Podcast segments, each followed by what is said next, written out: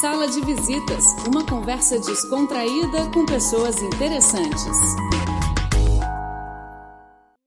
Bem-vindos ao programa Sala de Visitas e no programa de hoje nós vamos receber o Alex Almeida, que é um brasileiro que já está aqui na China há um tempinho e ele é 1001 utilidades. Ele tem banda de rock, é produtor, ele tem várias histórias para contar e muita experiência aqui do outro lado do mundo. Tudo bem, Alex?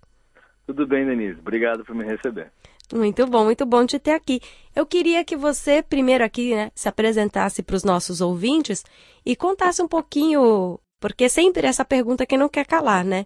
O que que faz um brasileiro vir aqui para o outro lado do mundo? Então me conta um pouquinho da sua história. Então eu cheguei aqui eu moro em Xangai, cheguei aqui há uns 4 anos atrás. Com a maioria dos brasileiros que está aqui, eu sou formado em comércio exterior.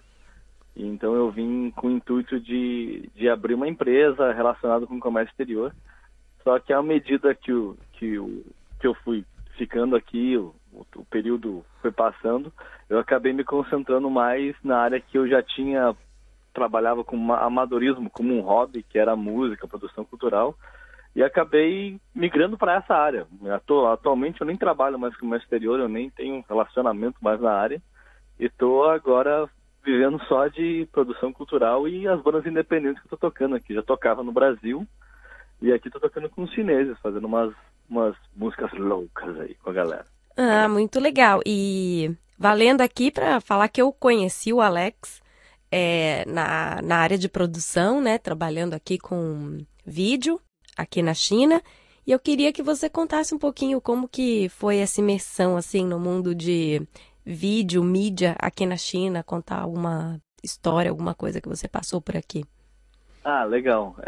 Bem, a gente se conheceu foi no primeiro trabalho, na verdade, que eu tive como produtor cultural, que foi o Festival de Cinema Brasileiro, né? Isso mesmo. E foi em 2015, se eu não estou enganado, 2014. Já não lembro, viu? Cabeça tá difícil. Acho que 2014. Isso. E nessa época eu fui meio que convidado de sopetão, assim. Surgiu a oportunidade, o pessoal falou, o produtor que fazia aquele meio que cortou as comunicações, e o pessoal do Brasil acabou com contatos de amigos lá, falou, Alexandre conhece e está interessado em começar a trabalhar nisso, tá? Eu comentei com ele. E acabei entrando em contato com a Ana Maria Bosque, que era diretora do festival, e virei o produtor, foi meu primeiro trabalho como produtor oficial, e depois disso eu acabei me apaixonando pela área e vendo que eu podia ser essa ponta de intercâmbio cultural entre o Brasil e China como produtor, e eventualmente acabei me tornando também como artista independente, assim, se eu posso me chamar de artista, tocando punk, as coisas que eu faço. Mas no mundo do audiovisual, agora eu tô vendo meio que uma fever, né? Tô meio que tomado pela febre de filmar, tô fazendo outros documentários. Foram até agora 3 documentários brasileiros filmados aqui na China e que eu ajudei na produção, no casting, locações, nesse tipo de coisa. E tem outros ainda que vêm com frequência buscando essa vontade e eu tem me despertado também o interesse de começar a filmar. Já fiz também uma gravação da turnê da banda, que a gente passou por 19 províncias, 33 cidades. Eu filmei tudo isso e agora a gente está editando, fazendo um diário da turnê, e eu estou me arquitetando para se tornar mais sólido nessa área. Assim. Eu não tenho muito conhecimento, mas tenho muita paixão. Ah, isso que é importante. E conta um pouquinho aí sobre esses documentários. Um deles eu já sei, que é o documentário sobre o Jaime, né, que inclusive foi aqui um dos mentores do departamento de português aqui da rádio. Conta um pouquinho desses seus projetos.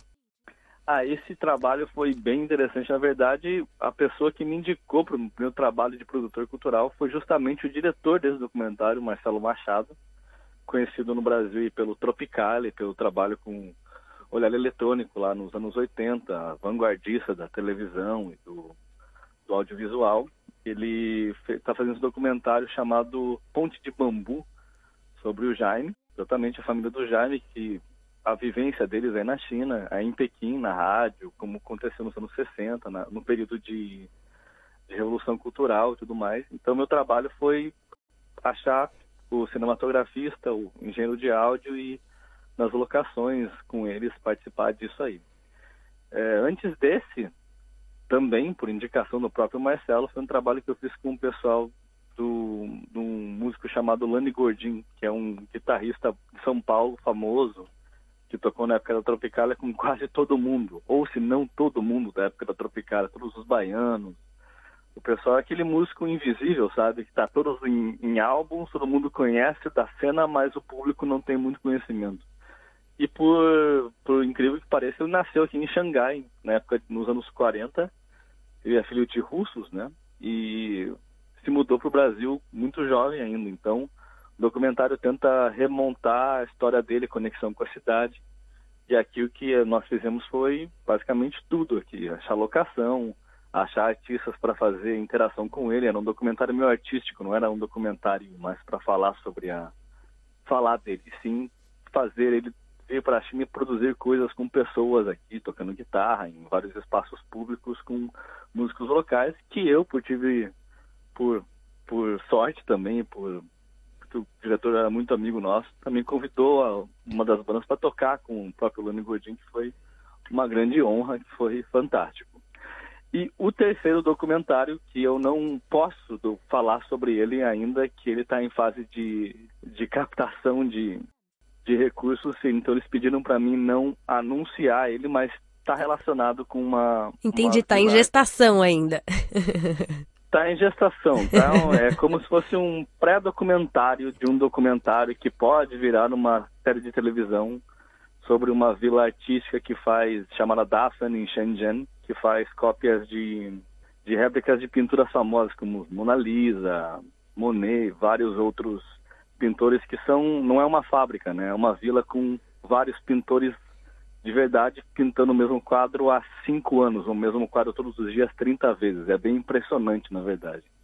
Então eu estou tentando explorar essa relação de cópia, originalidade, que é um tema bem recorrente quando se fala de produção cultural, né? De criação, criatividade na China, essa coisa de o que é cópia, o que é originalidade e essa coisa toda. Eu acredito que o trabalho de produção seja bem complexo, ainda mais porque você está produzindo num país completamente diferente. Eu queria que você contasse um pouquinho como que é essa experiência de produzir aqui na China, como é lidar com, né, você tem que ver uma locação, você tem que ir lá ligar, falar com um chinês e tentar resolver.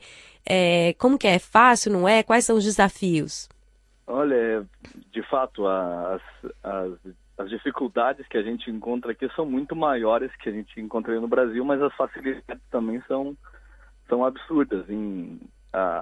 Os pesos são bem interessantes, a diferença deles. Por exemplo, uma das dificuldades é essa comunicação toda de tentar passar a ideia do diretor, principalmente quando a gente está operando ali, né? Quando a gente está... Na pré-organização, achar as câmeras, as locações, não tem muito problema. Mas quando a gente está operando ali, se for uma equipe chinesa, essa interface entre o diretor e a equipe chinesa é bem delicada, assim, em termos de compreensão. Às vezes a gente não tem...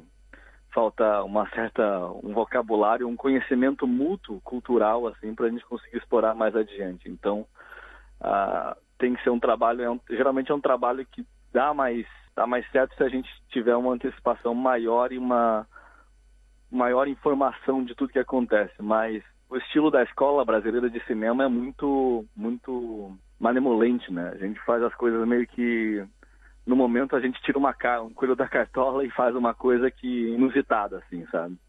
Isso, às vezes, quebra as pernas da equipe, do pessoal que está trabalhando também. Isso é bem complicado, às vezes. Entendi. E me fala uma coisa aqui que eu fiquei curiosa. Quando você tem que contactar uma equipe chinesa, né? Que seja o câmera, o áudio... você vai estar com um diretor brasileiro, por exemplo, o roteiro está em português. O que você faz? Você faz uma versão chinesa do roteiro, um resumo, mostra o trabalho. Como que esse câmera, como que essa equipe consegue captar o estilo do diretor, ou vai no feeling, a harmonia vai nascendo no decorrer do trabalho? Vai no feeling. Como eu comentei até agora, os trabalhos que eu me envolvi, nenhum deles tinha roteiro.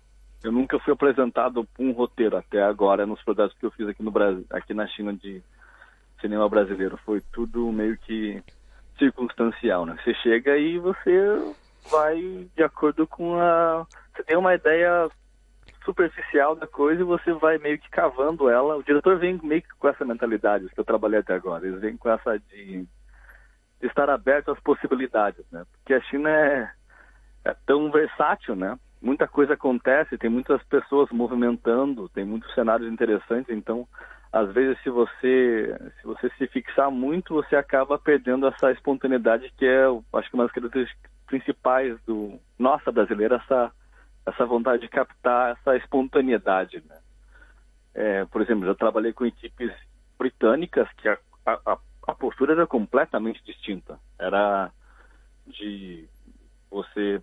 Aqui no Brasil, porque com os brasileiros geralmente a gente encontra o diretor, a gente fala locação, leva a equipe lá e pega o entrevistado e a coisa acontece meio que ao sabor do momento, né? Você vai vendo a luz, vai sentindo a coisa e dá-lhe desdobrar para fazer entender, né, a equipe, né? Mas os chineses também têm uma flexibilidade maior, eles sentem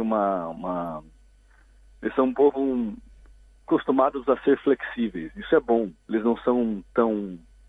linhas duras, assim, eles são bem mais aceptíveis, sabem das dificuldades e têm uma tendência maior a ser flexíveis. Com os britânicos, por exemplo, a coisa foi... Você vai na locação uma semana antes e fica lá diversas horas para filmar, para ver a hora, a luz, melhor posicionamento das coisas, filma, apresenta, debate...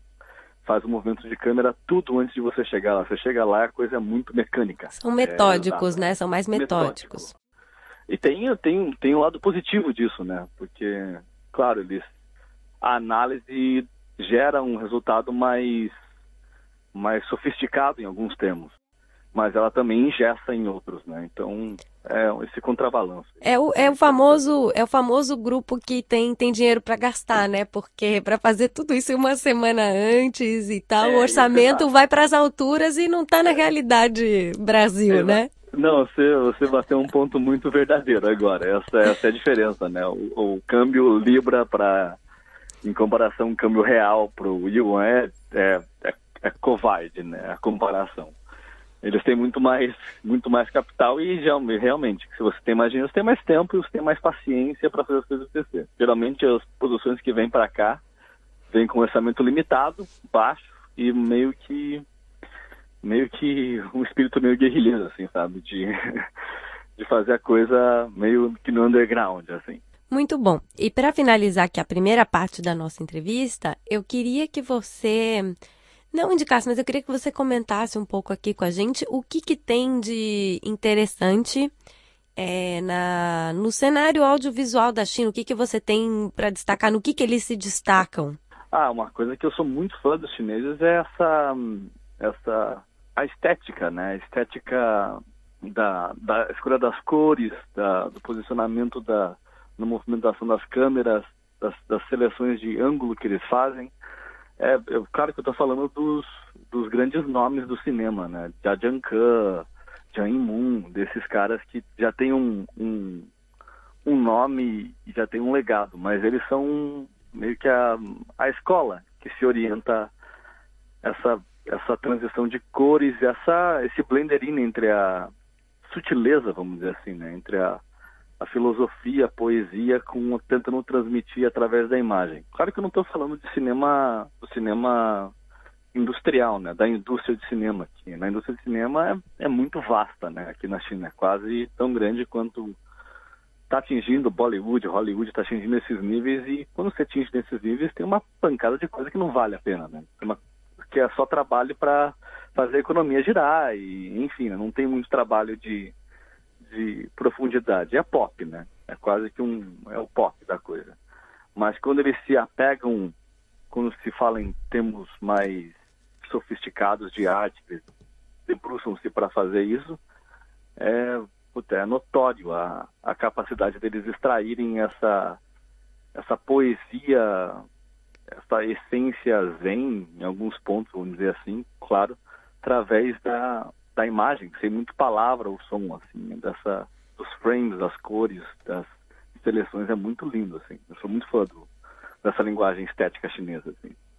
Ah, legal. Alex, obrigada aqui. A gente vai encerrar por aqui a primeira parte da nossa entrevista e semana que vem o Alex vai voltar aqui para dividir aqui com a gente a carreira musical dele. Ele está envolvido aí em uns projetos, tem suas bandas, vai ser bem interessante. Então semana que vem a gente volta e o Sala de Visitas de hoje fica por aqui.